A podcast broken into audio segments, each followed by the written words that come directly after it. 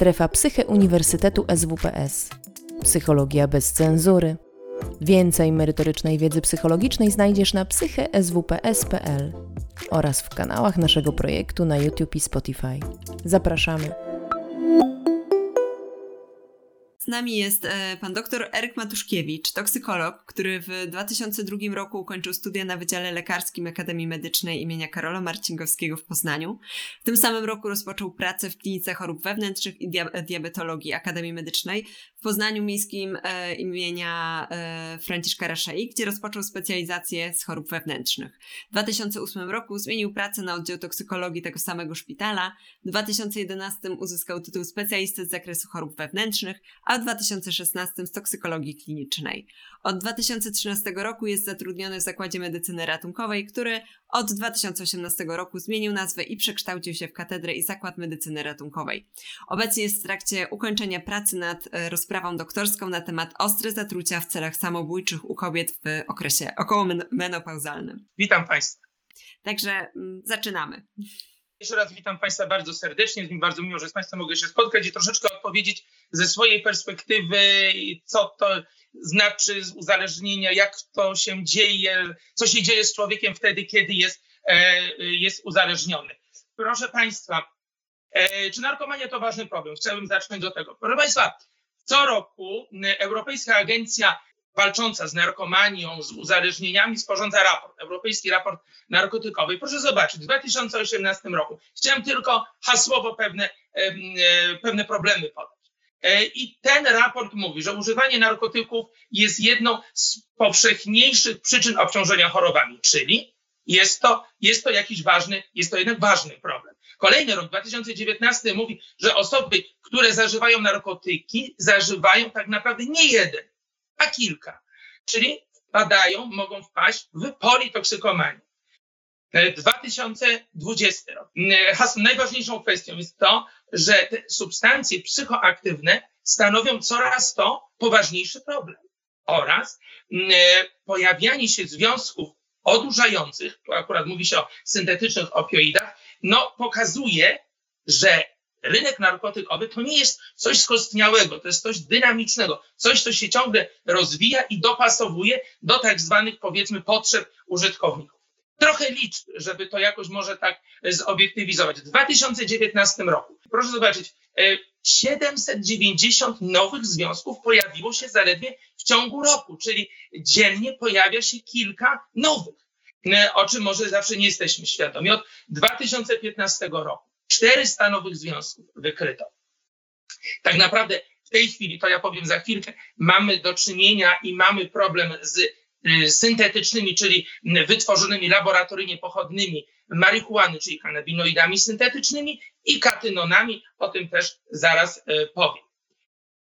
Proszę Państwa, ja chciałbym powiedzieć o narkomanii jako o zjawisku o dwóch twarzach. Taki zresztą jest tytuł tego naszego e, spotkania. Dlaczego? Dlatego, że proszę Państwa, my często mówimy e, właśnie o środki psychoaktywne, środki pobudzające i tak dalej, i tak dalej. I jakby, no, w pewien sposób trochę zawężamy ten problem, a on, proszę Państwa, e, narkomania to pobudzenie, to psychoaktywacja, ale to i odurzenie, to spowolnienie, to zmniejszenie napędu. I to jest ta druga twarz narkomanii, którą może my gdzieś o niej zapomniamy. To są, proszę Państwa, y, chciałem się odwołać do 80. lat, kiedy mieliśmy polską narkomanię pod postacią kompotu makowego, który był wstrzykiwany dożylnie i, i, i to były właśnie te środki udurzające i wszyscy myśleli, że już od tego odeszliśmy, bo przecież, e, bo przecież e, epidemia HIV nas trochę odstraszyła.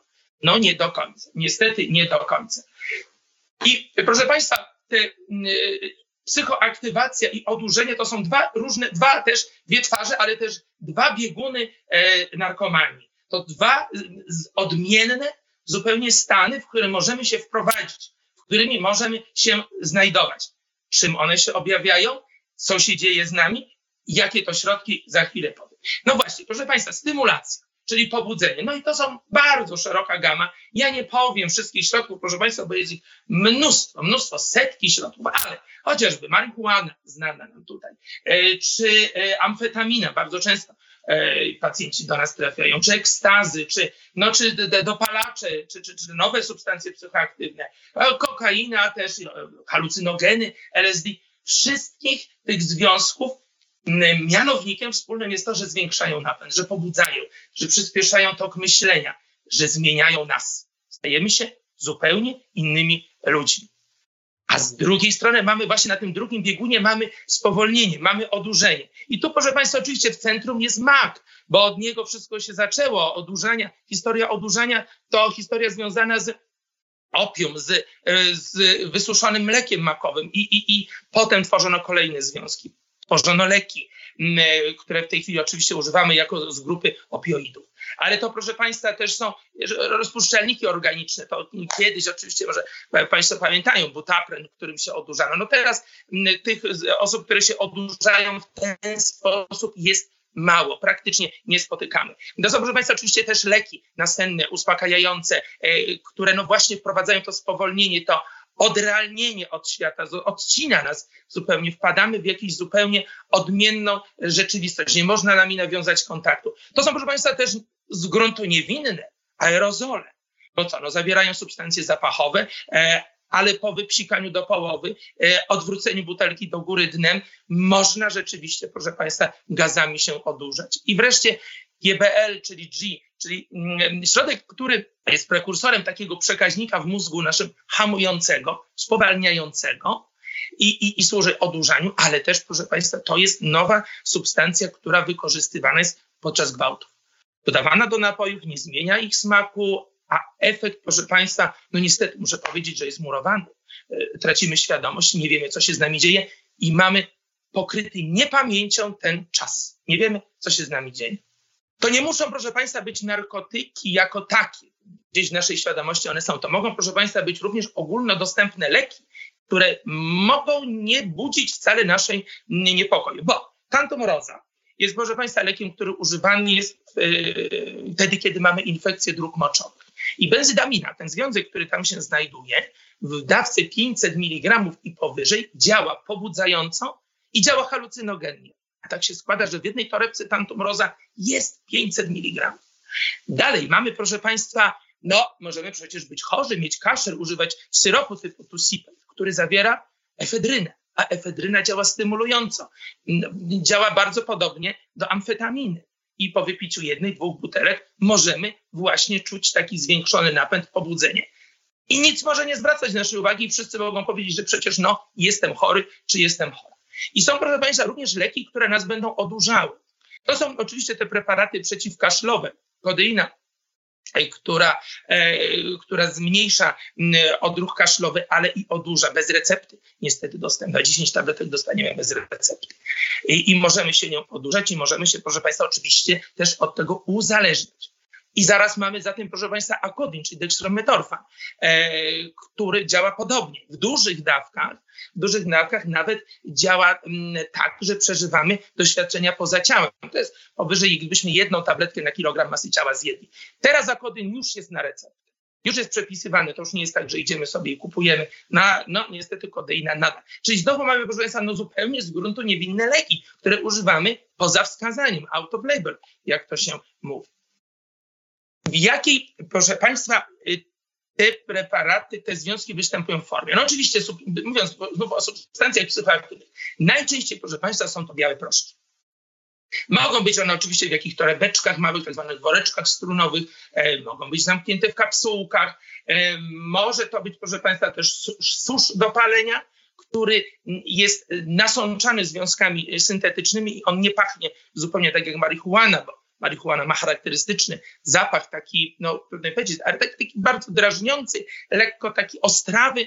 Mm, jak się go wyczuje, to już pamięta się go, mogę powiedzieć. Ale proszę Państwa, to też są, o, o, o czym się sami niedawno przekonaliśmy, bo nasz pacjent miał drobne, malutkie znaczki, pół centymetra na pół centymetra nasączone i to najczęściej, proszę Państwa, związkami halucynogennymi. Jakieś niewinne obrazeczki tam są pokazane, niby, niby nic, niby śmiesznie, a okazuje się, że tam są bardzo silnie działające substancje. Jeżeli chodzi o związki odurzające, To też oczywiście, proszę Państwa, to są tabletki, to też mogą być, proszę Państwa, proszki, ale to są też często substancje płynne, dlatego że związki odurzające są bardzo często podawane pozajelitowo.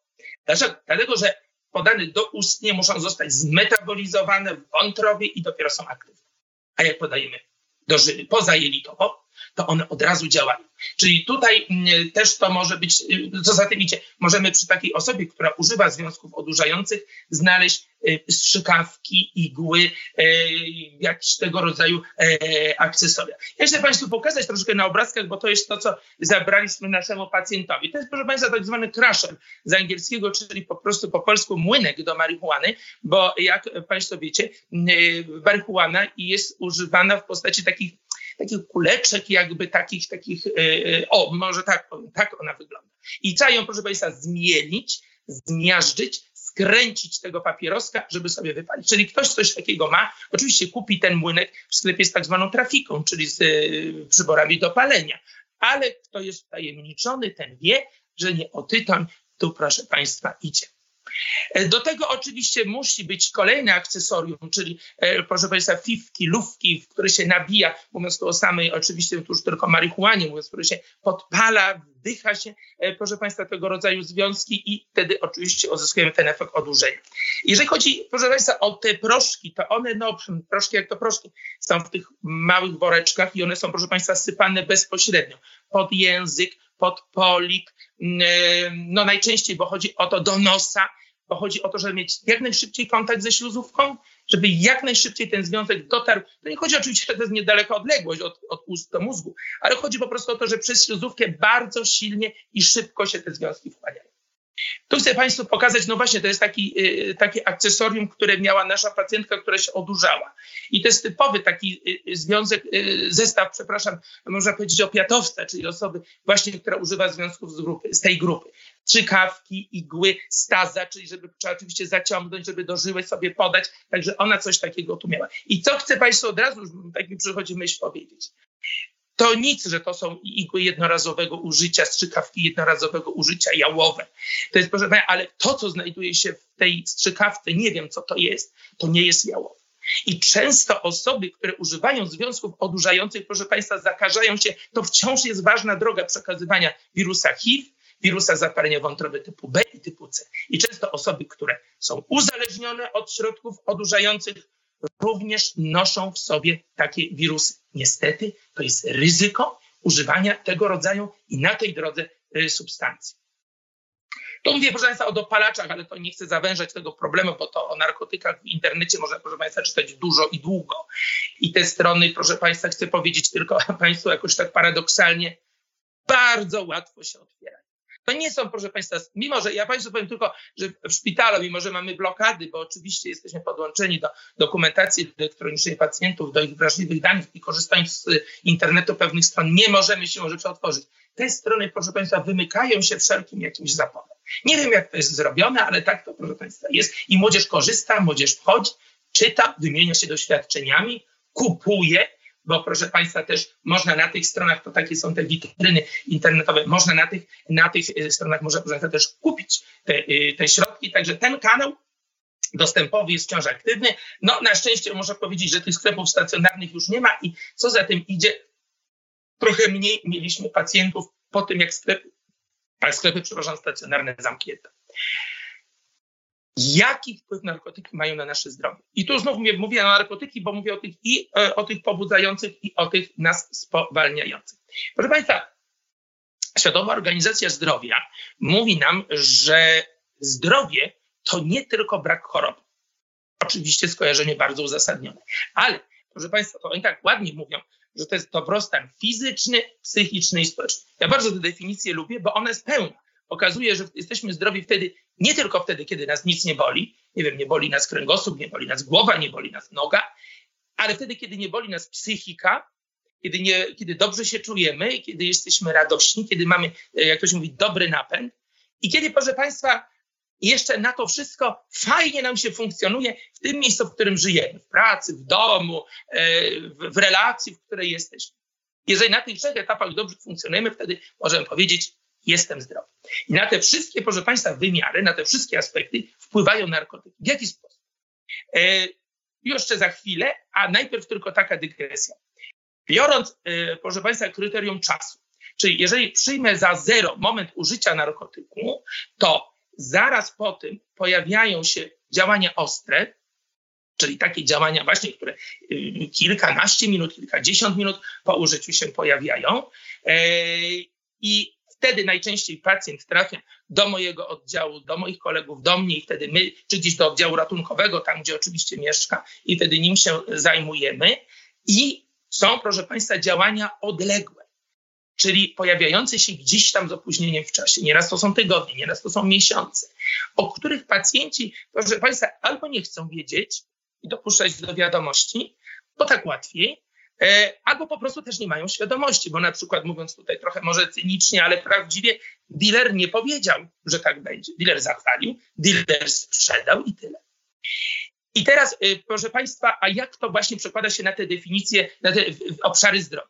W fazie ostrej dzieje się coś z moim ciałem, coś negatywnego, coś, co y, trudno mi czasami e, opisać. E, to budzi, proszę Państwa, we mnie lęk, czyli przekłada się też na mój dobrostan psychiczny. E, I te dwa obszary, proszę Państwa, cierpią. I wtedy my leczymy pacjenta w naszym na przykład oddziale.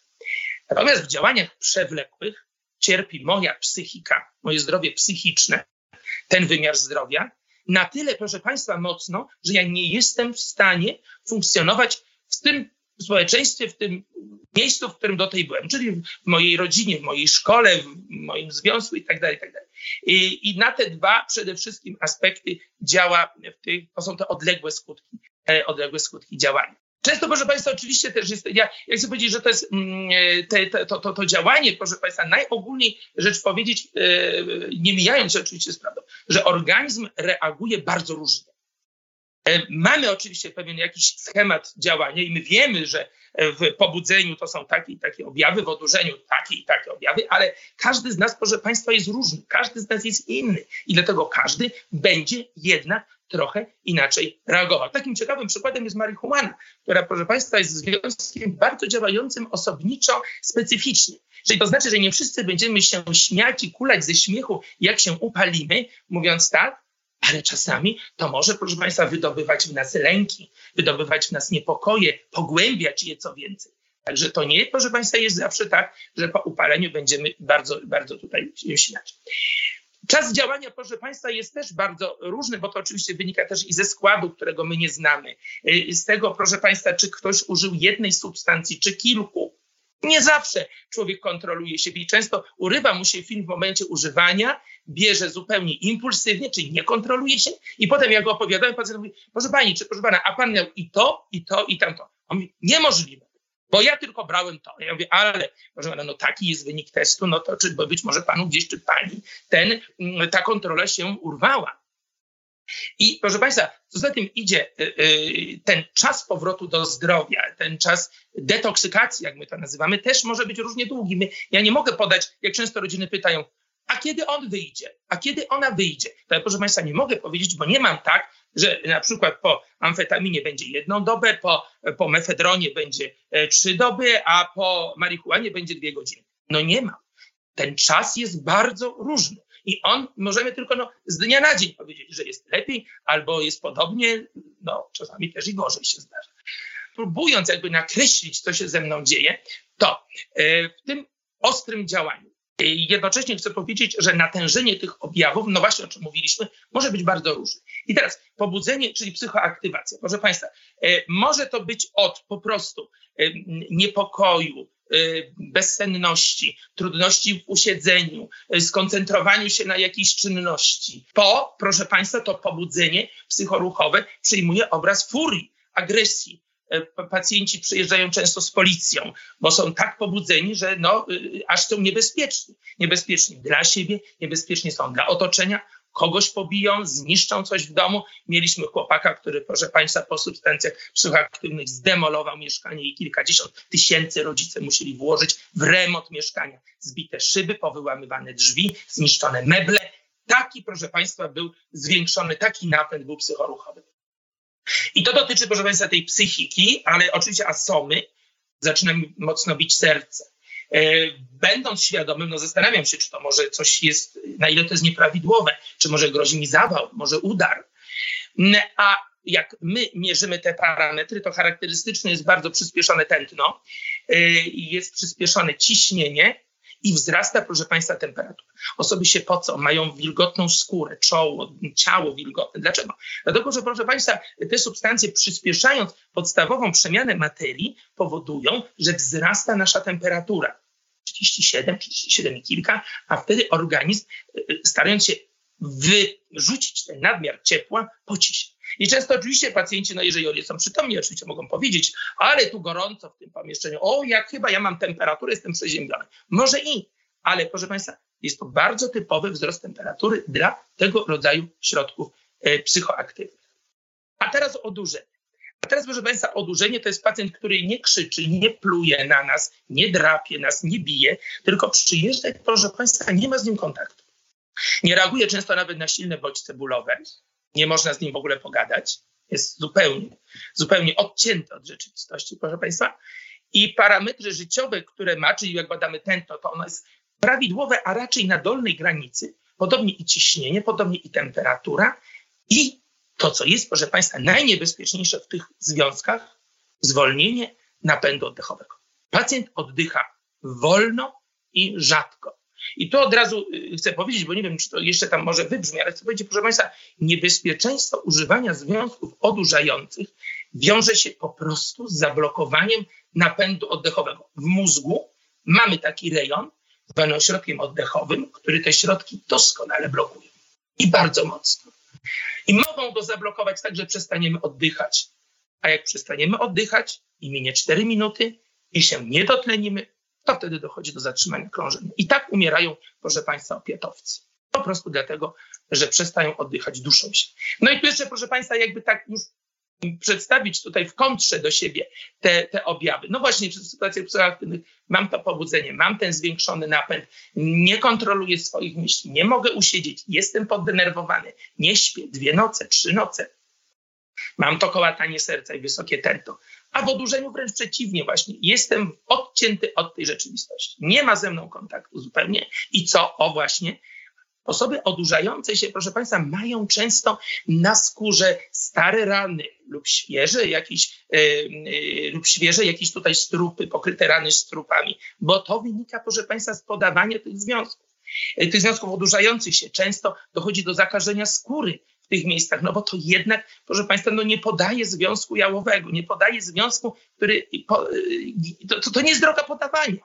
I dlatego potem mamy także są rany, zakażenia skóry bardzo często.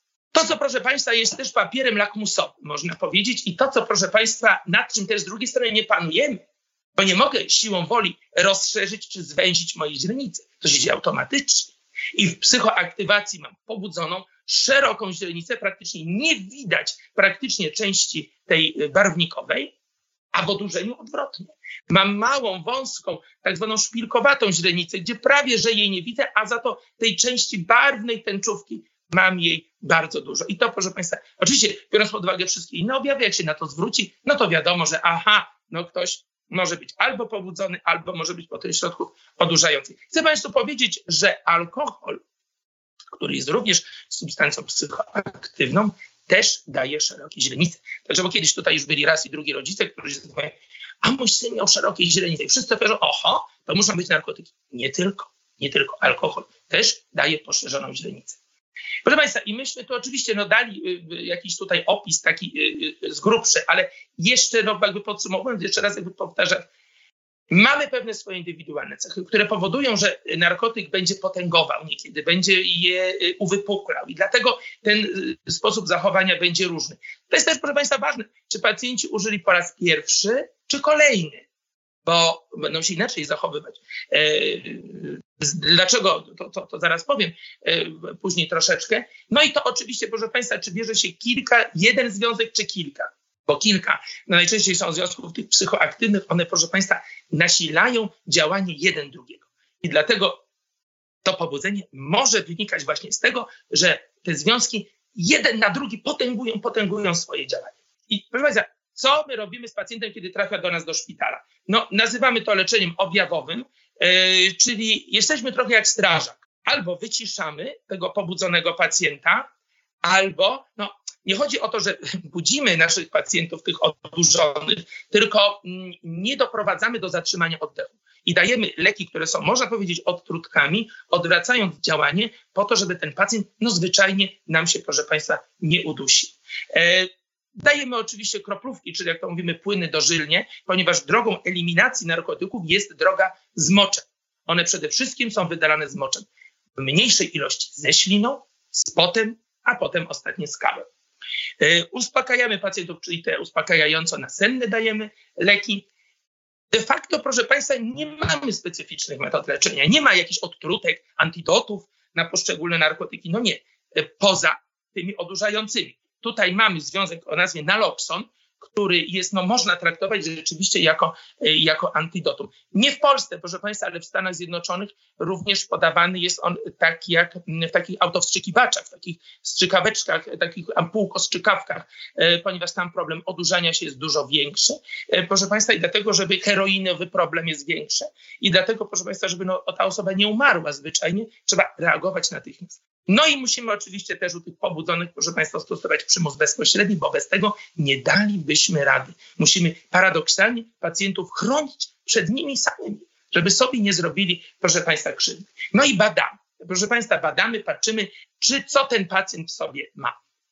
My mamy dla celów klinicznych, czyli naszych codziennych terapeutycznych, badamy mocz, bo opieramy się oczywiście też na tym, jakie objawy pacjent prezentuje, a badania laboratoryjne potwierdzają nam, wykluczają. Inna jest oczywiście intencja wtedy, kiedy badamy dla celów medycyny sądowej, wtedy, kiedy musimy stwierdzić, czy pacjent jest pod wpływem, czy nie jest pod wpływem, wtedy badamy krew. A na co dzień badamy mocz. Jeżeli pytają rodzice, chcieliby wiedzieć, czy dziecko coś zażyło, czy nie, to oczywiście tym materiałem do badania jest mocz. E, dwa testy, rodzaje testów, one, proszę Państwa, różnią się czułością. Czyli w teście ilościowym ja mogę wykryć mniejszą ilość bo test jest czulszy. I wtedy jest jakby bardziej precyzyjny też w związku z tym niż ten test jakościowy. Ja chcę Państwu tylko pokazać, ponieważ my w y, narkotykach posługujemy się tak zwanym progiem odcięcia, czyli wartością, powyżej której test jest dodatni, a poniżej jest ujemny. proszę zobaczyć, na przykład w przypadku kanabinoidów tutaj w moczu, jeżeli ja mam powyżej 135, a próg odcięcia mam 25, no to ten wynik jest tutaj dla mnie dodatni. Ale odwrotnie dla amfetaminy mam 8,95, a próg odcięcia jest 300, czyli to jest wartość ujemna. Nie każda wartość testu świadczy o teście dodatnim. Taka z tego wynika informacja. Tu jeżeli chodzi, proszę Państwa, o dopalacze, no to proszę, mamy test tylko jakościowy, który stwierdza, czy dana substancja jest, czy nie ma. I tu no, trochę wypadamy niestety blado, bo z kilkuset związków, które mamy dostępne, proszę Państwa, my raptem badamy tylko pięć. Ale cieszymy się z tego, co mamy, to i tak, proszę Państwa, jest dużo, bo na początku nie mieliśmy nic. Gdyby Państwo poszli do apteki i chcieli tam kupić test, to są oczywiście testy, to jest test z moczu, i myślę, że, że lepiej, jeżeli już nie chcę to oczywiście, nie mam tu żadnych udziałów w firmie, ale, ale myślę, że ten test z moczu jest dużo, dużo lepszy niż ze śliny, jest go łatwiej przeprowadzić. E, to są takie, e, to co Państwo, ten drag test, te paseczki, to zanurza się w moczu e, badanego i potem Państwo widzicie kontrola test, czy, czy jest test dodatni, czy nie. Wszystko jest, proszę Państwa, opisane i to test ze śliny.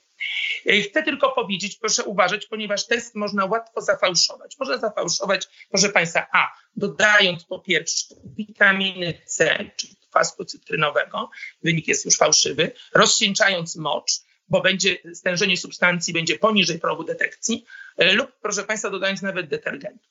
Zdarzają się, proszę Państwa, takie osoby, które sobie kupują mocze do badania albo od zaufanych kolegów lub koleżanek dostają i też, proszę Państwa, sobie to gdzieś tam e, badają. I proszę Państwa, i to jest ten e, moment, ja, e, gdzie, gdzie mówiliśmy o tym, co się dzieje u mnie w oddziale, co ja robię z pacjentami, jak my im pomagamy, jak my im działamy, czyli te działania ostre. I tu już pani psycholog opowiada, ja bo Boże nie chcę, się, nie chcę się wcinać, bo jestem absolutnie tutaj amatorem, ale chcę tylko Państwu powiedzieć kilka moich takich spostrzeżeń, e, które gdzieś tam w trakcie, no już tak jak mówiliśmy, 13 lat dokładnie mi, jak pracuję na, w oddziale toksykologii, także troszeczkę, proszę Państwa, tam se podpatrzyłem i podsłuchałem trochę psychologów i strasznie, proszę Państwa, z tego powodu się cieszę, bo to jest niezwykle dla mnie fascynująca przygoda z psychologiem. Proszę Państwa, ja lubię ten, ten mm, to zdjęcie, bo ono pokazuje, że nasza psychika to jest tak jak mechanizm zegarka. I zegarek chodzi, wiadomo, że punktualnie wtedy, kiedy te wszystkie tryby ze sobą współpracują. A jeżeli ja poddaję się psychoaktywacji, to po pierwsze, te tryby kręcą się szybko, a po drugie, zupełnie niezależnie jeden od drugiego. I odwrotnie. Jeżeli jestem pod wpływem odurzenia, to te tryby kręcą się wolno. No i też oczywiście nie ma komunikacji między nimi.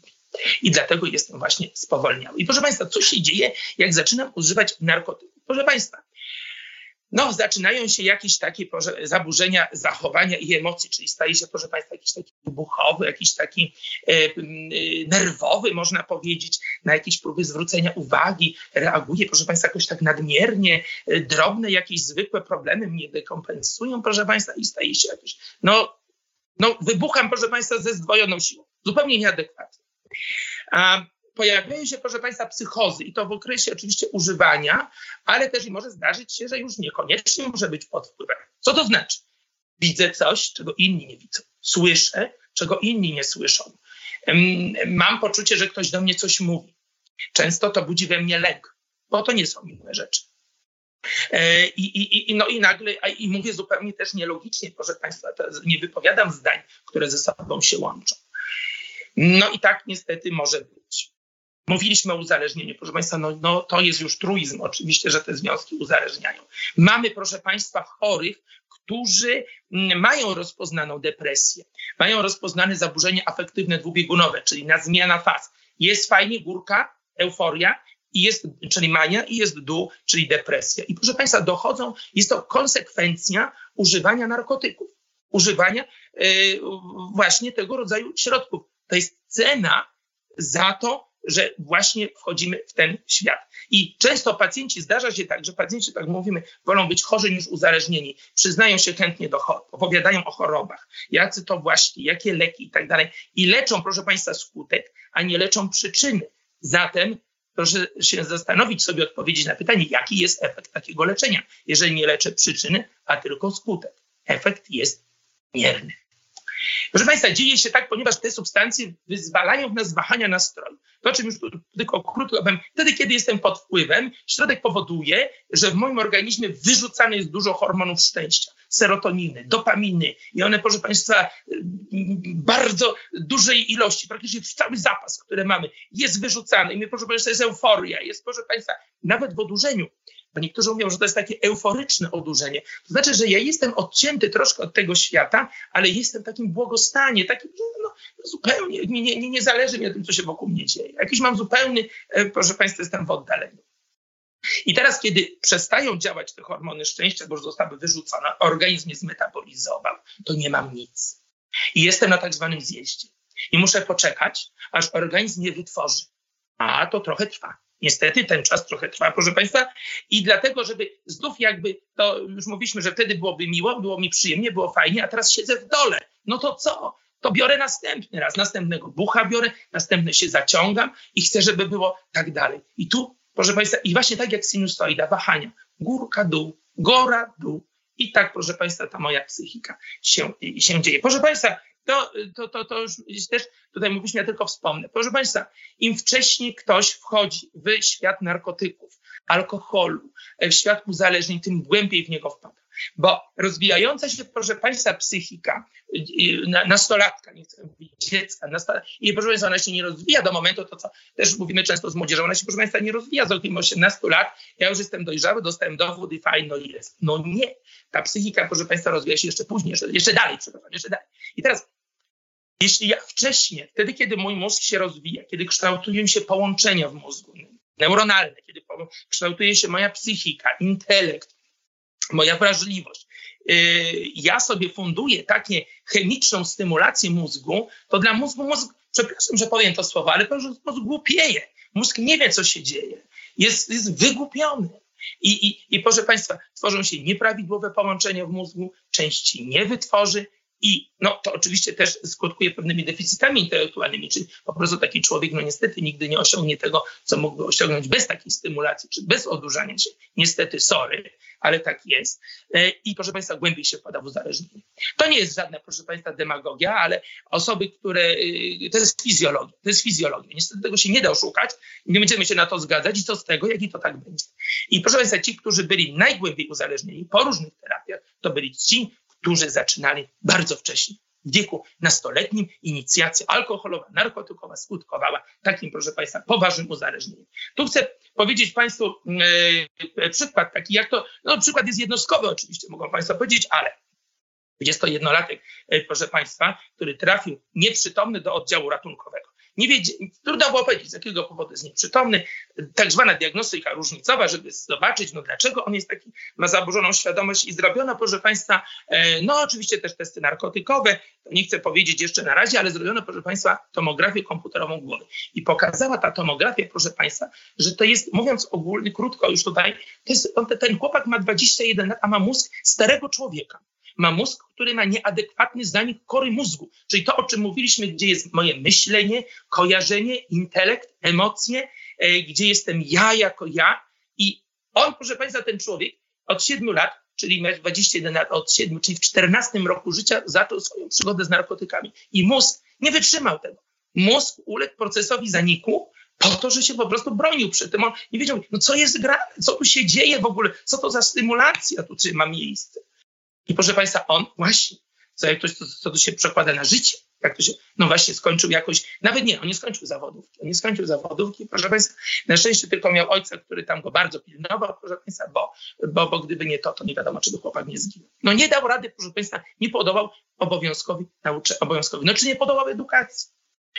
Tu chcę pokazać, proszę Państwa, y, y, kolejna, y, kolejny nasz chłopak, proszę Państwa, kolejny nasz pacjent, no chłopak to akurat przypadek, proszę Państwa, który pod wpływem środków psychoaktywnych dokonał nawet nie samookaleczenia, tylko dokonał skaryfikacji, czyli głębokiego skaleczenia skóry. Wydłubał sobie w skórze taką, proszę Państwa, trzynastkę. Nie wiem dlaczego, mniejsza o to. Ale to pokazuje, jak działa mózg, że mózg jest odhamowany, nie kontroluje się, działa impulsywnie, normalnie, przy zdrowych zmysłach, przepraszam, że tak powiem, ale nikt nie wziąłby noża, czy jakiegoś y, dłuta, czy, czy, czy czegokolwiek i by się tak, proszę Państwa, zaczął ranić. A tu nie ma kontroli. Nie odczuwam bólu. I mam coś takiego, proszę Państwa, na stałe. Oczywiście tu tylko dygresja, ale tu nie ma miejsca może, ale osobnym problemem są, proszę Państwa, samookaleczenia, które są, y, proszę Państwa, i które, i które my widzimy i które są często w miejscach, proszę Państwa, niekoniecznie muszą to być przedramiona tutaj pocięte. To jest często pod bielizną, na udach, tego nie widać. Myśmy już, proszę Państwa, mówili, tu pani psycholog mówiła o tym, że, że na czym rozpoznajemy uzależnienie, e, proszę Państwa. No tylko to jest kilka cech, dokładnie pięć takich cech, proszę Państwa, czy ja jestem już uzależniony. Musi być, proszę Państwa, pewna powtarzalność tej czynności, jakaś periodyka. Mm, to może być codziennie, może być co tydzień, może być co miesiąc. Pacjenci mówią często, ja nie jestem uzależniony, bo przecież tylko raz na miesiąc biorę. Ale to wyobraź sobie, że w ogóle nie bierzesz. Czyli jest ta, proszę Państwa, powtarzalność, za tym rozwija się tolerancja, czyli ta dawka, która na początku mnie pobudzała lub odurzała, już nie wystarczy, jest za mała. Organizm jednak troszkę się adaptuje, żeby do tej trudnej nowej sytuacji. Jak nie mam, to pojawia mi się abstynencja. Jestem objawy abstynencyjny, jestem zaniepokojony, jestem zdenerwowany, jestem pobudzony, drżą mi ręce, pocę się, serce mi mocno bije. I to, co jeszcze, proszę Państwa, mnie zawsze fascynuje. Jak zmienia się hierarchia wartości. Na samym szczycie jest, proszę Państwa, uzależniająca substancja, a dopiero potem długo, długo potem wszystkim. Także jestem w stanie poświęcić moją rodzinę, pracę, y, moje zdrowie. Proszę Państwa, ja chcę tylko powiedzieć ze swojego doświadczenia, tylko takiej obserwacji może. Proszę Państwa, jak dziecko ćpa, to nie problem jest w samym dziecku. To jest jakiś problem gdzieś, którego dziecko jest jakby takim delegatem, to tak psychologia ładnie mówi, mi się to bardzo podoba, e, e, że coś dzieje się, proszę Państwa, oprócz, coś ponad to się dzieje w rodzinie gdzieś. I chcę powiedzieć, proszę Państwa, że to nie tylko dzieje się w rodzinach, e, gdzie patologia jest jako taka, czyli nie wiem, rodzice są uzależnieni, w rodzinie jest przemoc. To są, proszę Państwa, też dzieci z tak zwanych dobrych domów i rodzice często pytają, dlaczego on bierze?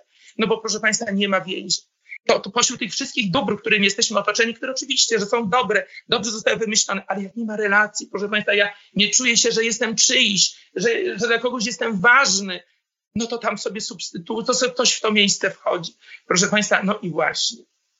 To o tym już mówiliśmy, proszę Państwa, że no, no ja, mnie zawsze interesuje, rodzice pytają, co on wziął, co ona wzięła. A mnie, proszę Państwa, interesuje pytanie bardziej dlaczego. Dlaczego młodzi ludzie sięgają? Co ich skłania do tego, że pomimo to, że zdrowy rozsądek nakazuje, żeby nie, to oni jednak tak. No jest oczywiście ta, ta ciekawość świata, niestety, która czasami prowadzi na manowce. Jest, proszę Państwa, tu gdzieś to takie stare badania, ale chęć takiego upodobnienia się do grupy, czyli e, głos rodziców jest mniej ważny, a, ja, a głos rówieśniczy bardzo ważny. Niska asertywność może, problemy, które chcemy odreagować. Ale to też, proszę Państwa, gdzieś, gdzieś znalazłem właśnie samotność, poczucie takiego wyizolowania, że jestem sam, nie jestem ważny dla nikogo. No to w związku z tym muszę sobie powetować straty. A że robi to w sposób dosyć, e, dosyć koślawy, no to jest, proszę Państwa, odwrotna sprawa. Tu już rozmawialiśmy, proszę Państwa, o tym, o te sygnały, które zwracać uwagę. Ja tylko powiem, proszę Państwa, że oczywiście jednego, sygna- jednego jakiegoś zdarzenia nie, nie, nie demonizowałbym oczywiście i tutaj zaraz uruchamiać wszystkich e, e, psychoterapeutów i tak dalej, ale jeżeli coś jednego się zdarzy, to się pali światełko i trzeba czujność i powiedzieć, że mój drogi, jestem zwolennikiem takiej drugiej, drugiej szansy. Że oczywiście jesteśmy, wiadomo, jesteśmy słabymi ludźmi może nam się noga potknąć, gdzieś powinąć, ale wtedy mówimy, słuchaj kolego, słuchaj koleżanko, no to teraz uważaj, bo ja będę mieć na ciebie oko, a mam na ciebie oko dlatego, że mi na tobie zależy. E, I będę na ciebie bardziej zwracać uwagę, i, bo się troszczę o ciebie, po prostu. Ach, proszę Państwa, no, e, no to, to oczywiście jak będziemy o tym rozmawiać, Państwo będziecie rozmawiać, to będzie bunt, to będzie agresja, to będzie oczywiście dajcie mi wszyscy święty spokój. To Wy macie problem, a nie ja. To takie naturalne postawy, bo to wiadomo, proszę Państwa.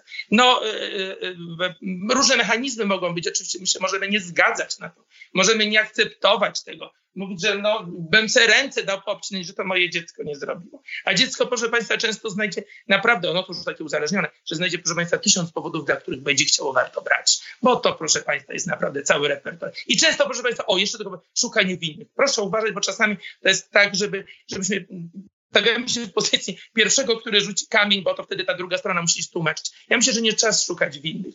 Proszę Państwa, trzeba, e, e, jeżeli jest problem, to trzeba po prostu go spróbować gdzieś tam rozwiązać, rozmawiać. Proszę Państwa, rozmawiać, rozmawiać. Myślę, że to jest bardzo ważne, to co też pokazuje nam epidemia, izolacja, gdzie my nie rozmawiamy, nie mamy kontaktu, my tego potrzebujemy. Proszę Państwa, strasznie rozmawiać z troską, rozmawiać mówić o tym, że bardzo nam na kimś zależy, że właśnie troszczymy się, że nie o tym, że o ty ćpunie i, i, i ty narkomanko e, po prostu. I proszę Państwa też zaczynać, jeżeli problem się pokazuje, to, to y, on się sam nie rozwiąże. To trzeba zaczynać reagować wcześniej, bo często to tak może trochę, y, niektórzy się wstydzą, trochę po prostu mówią, ach to przecież to jeszcze nie jest narkoman, bo narkoman to jest to, to, to i to.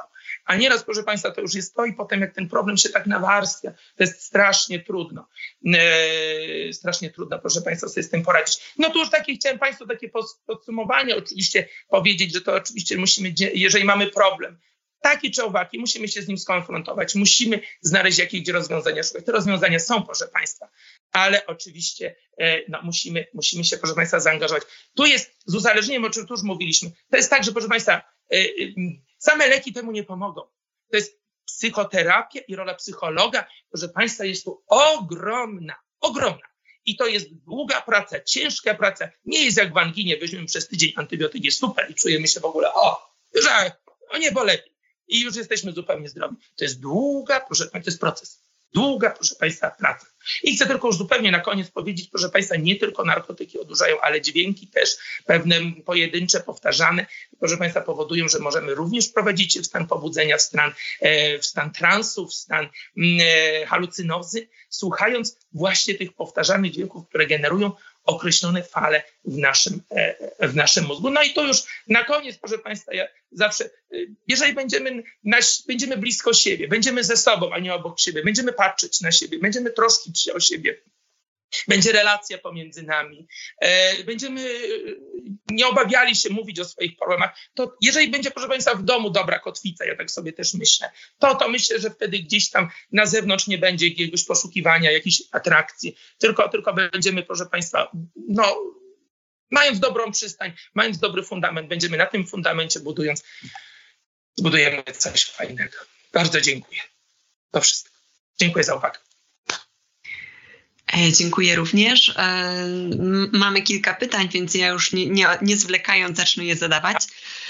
Pytanie do Pana, czy marihuana ma negatywny wpływ na stricte układ oddechowy, podobnie jak tytoń? Jak długofalowe popalanie jej przez nastolatka wpływa na pracę mózgu i jego sprawność?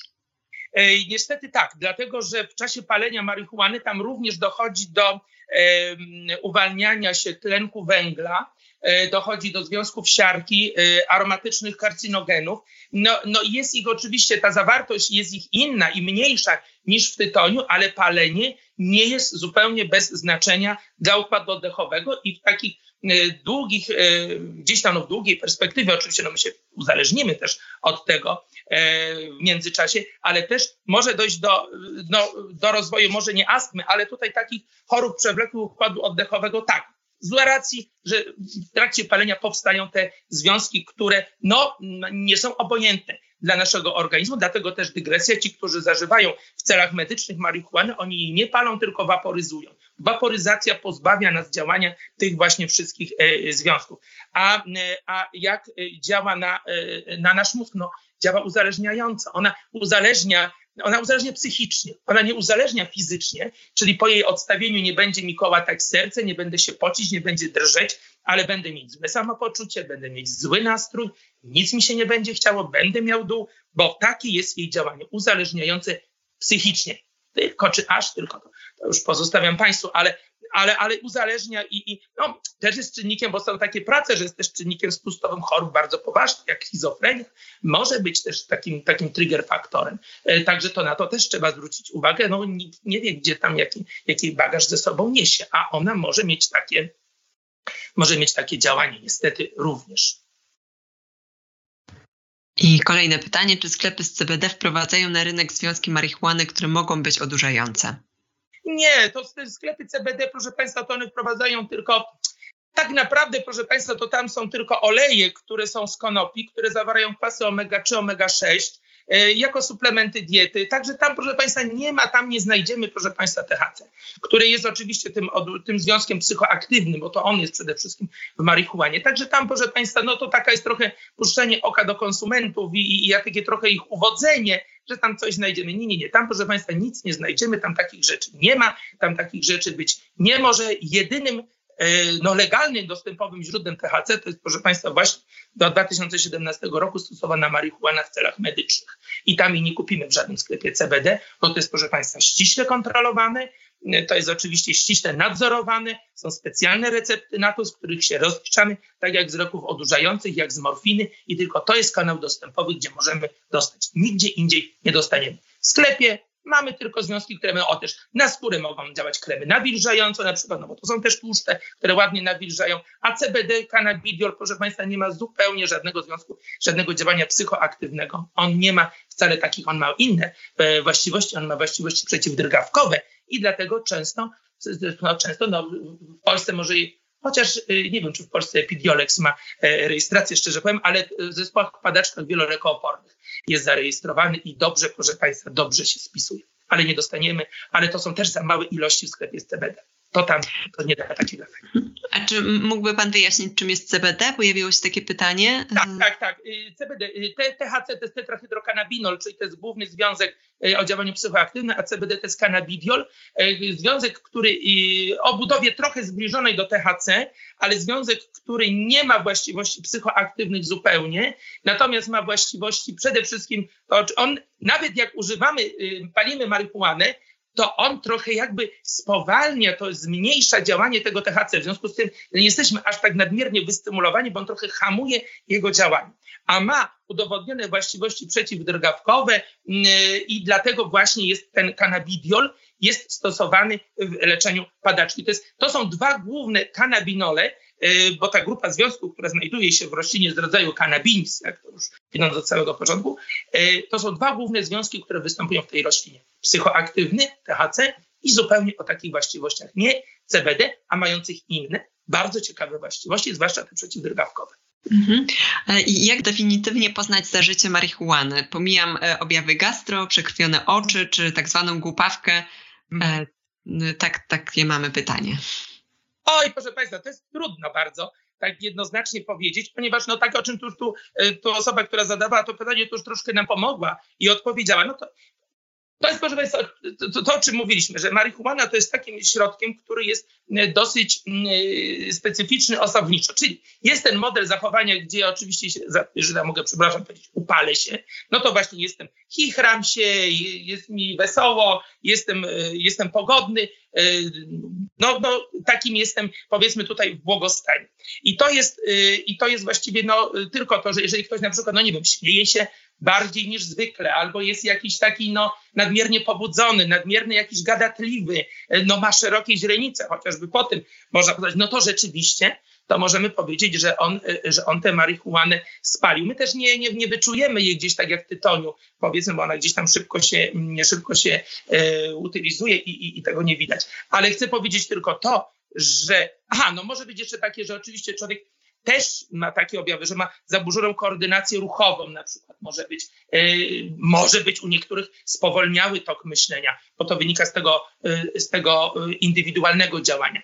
Może zasłabnąć nawet, bo jak się podniesie, to często spada ciśnienie po marihuanie. No i często może być, proszę Państwa, nie, nie, za, nie uśmiechnięty, tylko może być wylękniony, może być w niepokoju, może, proszę Państwa, być yy, w takim, yy, no właśnie w takim niepokoju, bo ona też często często wydobywa z nas te negatywne emocje. Także tak jednoznacznie y, obserwując po prostu kogoś, jeżeli po prostu widzimy, że te jego emocje są jakby nieadek- zbyt intensywne, to może coś tam kolego, koleżanko, coś tam tam zażywać. Jest też pytanie o uzależnianie się od marihuany. Czy marihuana syntetyczna jest dodatkowo nasączana związkami chemicznymi zwiększającymi uzależnienie oraz czy marihuana lecznicza uzależnia? E, pierwsze pytanie, tak. Są tak zwane maczanki, czyli po prostu e, marihuana jest, e, trudno powiedzieć w jakich związkach, bo to, to, to, to nie jest łatwe do powiedzenia, proszę Państwa. Tak, tak, to, to, to, to siła działania jest wtedy większa. Większa jest siła, proszę Państwa, działania syntetycznej marihuany, czyli tej, która jest w dopalaczach, nieraz kilkaset razy silniejsza od, od działania tej, tej powiedzmy no tej naturalnej powiedzmy, tej, e, której gdzieś tam sobie e, kupimy. I dlatego czasami po tej syntetycznej marihuanie też może być takie pobudzenie, no nawet taka furia, taka agresja, może być, że to może być nieadekwatnie, nieadekwatnie duża do, do, do, do tego, cośmy zażyli. Natomiast, yy, natomiast czy uzależnia? No uzależnia niestety tak. Na razie mamy, proszę Państwa, jest mało prac, yy, które mówią nam o tym, czy ona uzależnia. No, to jest, proszę Państwa, tak jak, jak stosowaliśmy z morfiną. Yy, morfinę używaliśmy i używamy w onkologii, w terapii bólu, no i trudno sobie wyobrazić życie bez niej i, i pacjenci, którzy używają, no wiadomo, że z względów medycznych muszą, ale tą dawkę się podnosi, bo ona uzależnia. I tutaj też. Na razie mówię, no mamy yy, tutaj w Polsce no czwarty rok, powiedzmy, czy tam do, dobry trzeci, kiedy używamy i dlatego danych w razie jest mało, ale, no, ale to jest ta sama substancja, ona też będzie nas uzależniać. No. Cóż zrobić? E, teraz pytanie o świat sportu. Panie doktorze, chciałbym zapytać, czy są prowadzone lub dostępne statystyki i badania dotyczące zjawiska stosowania dopalaczy w sporcie dzieci i młodzieży? Otóż je, ja proszę Państwa, szczerze powiem, że nie wiem. E, tutaj muszę szczerze odpowiadam. E, ja oczywiście mogę znaleźć takie dane i bardzo chętnie je, je znajdę. Natomiast znaczy, z, z danych, znaczy z informacji, które wiem, ja myślę, że ja myślę, że są inne metody, które, które są stosowane i które są używane e, jako tak zwany doping. I tutaj Pytanie, czy jest miejsce tu w tym y, na dopalacze, czy, czy, czy na stymulanty. Myślę, że nie, bo tu chodzi po prostu tylko o podniesienie, e, tak teraz na gorąco, jakbym miał coś powiedzieć. Myślę, że tu chodzi o podniesienie wydolności fizycznej jako takiej. One na wydolności nie podniosą de facto i nie spowodują, że będziemy mieli lepsze osiągi, bo o to chodzi. Taka jest niestety w cudzysłowie idea dopingu. Także, także myślę sobie na gorąco, że nie. Jeżeli chodzi o badania, mogę gdzieś tam poszukać i jeżeli będzie potrzeba, to oczywiście je przedstawić, ale a z jeszcze trzeciej strony mamy, no doping staje się coraz bardziej wyrafinowany i staje się coraz bardziej subtelny, taki niewykrywalny, żebyśmy nie, nie, nie, nie wpadli. E, także te metody są, no są po prostu inne. E, I myślę, że tutaj tak mówię tak na gorąco, że tu miejsce na dopalacze chyba by nie było. Mhm. E, na ile dostępne odżywki i suplementy dla młodych sportowców wpływają na układ nagrody i ze względu na swój skład stwarzają ryzyko sięgnięcia w dłuższej perspektywie czasu po środki psychoaktywne? Wiecie Państwo, ja myślę, że tam są substancje, znaczy z tymi, z tymi suplementami diety, proszę Państwa, to jest tak, że e, często, no tam oczywiście skład jest wymieniany i tak dalej, i tak dalej, ale często ten skład jest niepełny. I one jednak, e, proszę Państwa, bardziej wpływają na nasze zdrowie somatyczne, e, czyli to, co dzieje się z moim ciałem. Ja widziałem w trakcie gdzieś tam pacjenci byli niestety z niewydolnością nerek po używaniu takich rodzajów substancji, bo gdzieś tam było przeładowanie białkiem i tak dalej, i tak dalej. Czyli one tutaj de facto wpływają bardziej na moje zdrowie somatyczne, natomiast może rodzić się oczywiście tak, mogą rodzić takie mm, uzależnienie powiedzmy behawioralne, że ja muszę coś wziąć, żeby poczuć się dobrze. One bardziej, i, i, i dlatego jest jakieś e, e, ryzyko, może tylko teraz nie potrafię jej oszacować, szczerze powiem, e, sięgania potem po, po jakieś takie chemiczne środki, już takie typowo narkotykowe, bo, no, bo to jest, proszę Państwa, też tak, że taka stymulacja, jak jest, to potem człowiekowi trochę mało, mało to już wystarcza i potem człowiek to powszednieje i potem jest ryzyko właśnie też tego rodzaju, że, że, że, że właśnie z powodu tego spowszednienia ja sięgam po coś, co jeszcze bardziej mnie wystymuluje. I tu powiedzmy jest taki właśnie, no nie potrafię jakby procentowo oszacować, jakie jest to ryzyko przejścia, ale no gdzieś tam może jakiś powiedzmy czaić, że, że będę się potem stymulował coraz to jeszcze bardziej. Ale mówię, same jako takie bardziej wpływają na moje zdrowie somatyczne niż psychiczne, czy mogą mieć wpływ na zdrowie somatyczne. E, I ostatnie pytanie. E, myślę, że gdyby była tutaj z nami jeszcze pani Monika, to mogłaby nam dodać jeszcze swojej perspektywy, bo pojawiło się takie pytanie, co zrobić, gdy rodzic nie widzi problemu lub nie chce tego zaakceptować? Problemu, jak rozumiem, uzależnienia y, młodej osoby, swojego dziecka. No myślę, że tak, pomoc pani psycholog byłaby tutaj absolutnie nie, nieoceniona. Ja mówię, to, to widzę, że, że pomoc psychologa jest bardzo, bardzo ważna. Proszę Państwa, to jest też trochę mechanizm, ja myślę sobie z mojej perspektywy jako wysokiej klasy amatora, e, proszę Państwa, to jest problem tego rodzaju, to jest też mechanizm nasz obronny że my y, tak ten problem będziemy bagatelizować. To, to, co my widzimy też, bo to proszę Państwa widzę, że ten problem będziemy bagatelizować, marginalizować i powiemy, no w sumie to on nie jest taki, taki ważny i taki, i taki silny. I, I, myślimy sobie, proszę Państwa, to kolejne, to jest tak ładnie się nazywa w psychologii, to tutaj się e, kłaniam w stronę psychologii, takie jest myślenie magiczne, że ach, jednak ten problem nas nie dotyczy, bo przecież jeszcze nie jesteśmy tacy zdegenerowani, jesteśmy w sumie no, dobrze funkcjonującą rodziną, aż dam od czasu do czasu ten nasz dzieciak wróci, bo trochę jest pijany albo trochę poobijany. O Jezu, co to takiego? No a, to właśnie, no to właśnie tak tu się, proszę Państwa, zaczyna. Jeżeli to, że nie będziemy dostrzegać problemu i to, że nie będziemy go akceptować, e, to czasami nie spowoduje, że on zniknie. To on po prostu to spowoduje wręcz przeciwnie, że on będzie coraz to większy. I potem się obudzimy i to często pacjenci potem przychodzą i mówią, ojej, to on jest taki uzależniony. No tak, no widzi pani, widzi pan, on jest taki uzależniony. No niesamowite, no nie naprawdę. To jest też trochę, proszę Państwa, że my czasami może trochę krępujemy się przyznać do tego, że może ten nasz problem spotkał, że gdzieś nam się pojawił i tak chcielibyśmy, żeby to po prostu go nie było i też nie, nie będziemy o nim mówić, to sobie myślimy, o, może się obudzimy jutro i go nie będzie. No i to tak jest trochę mylne, bo my trochę też usypiamy swoją czujność potem, a jak się właśnie obudzimy, to okazuje się, że problem jest taki jak wielki kalafior i już po prostu trudno potem z tego, z tego coś zrobić. Moja nauczycielka od fizyki zawsze mówiła, że im dalej w las, tym więcej drzew.